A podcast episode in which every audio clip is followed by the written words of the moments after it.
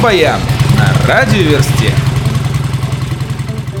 Как мы уже сообщали в наших рок-баянах, Бобу Дилану в октябре была присуждена Нобелевская премия за вклад в поэзию. 10 декабря состоится вручение премии. Как сообщают новостные агентства, Боба Дилана не будет на вручении, но свою речь лауреата он должен будет прочитать в течение шести месяцев, то есть до июня. Только вчера мы рассказали, как и чем Металлика радует своих поклонников. Сегодняшняя новость не менее радостная. Встречайте. Металлика выпустила видеоклипы на все композиции из альбома Hardware to Self-Destruct. Три клипа уже в сети, семь новых только что вышли, и три выйдут в ближайшее время.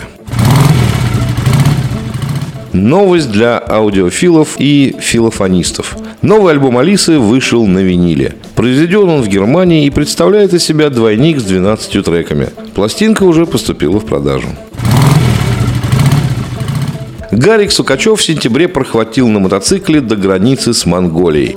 Путь его лежал через Горный Алтай по Чуйскому тракту. Во время поездки Гарик отснял столько видеоматериала, что ему хватило сделать из него полноценный документальный фильм. Скоро его покажут по центральному телевидению.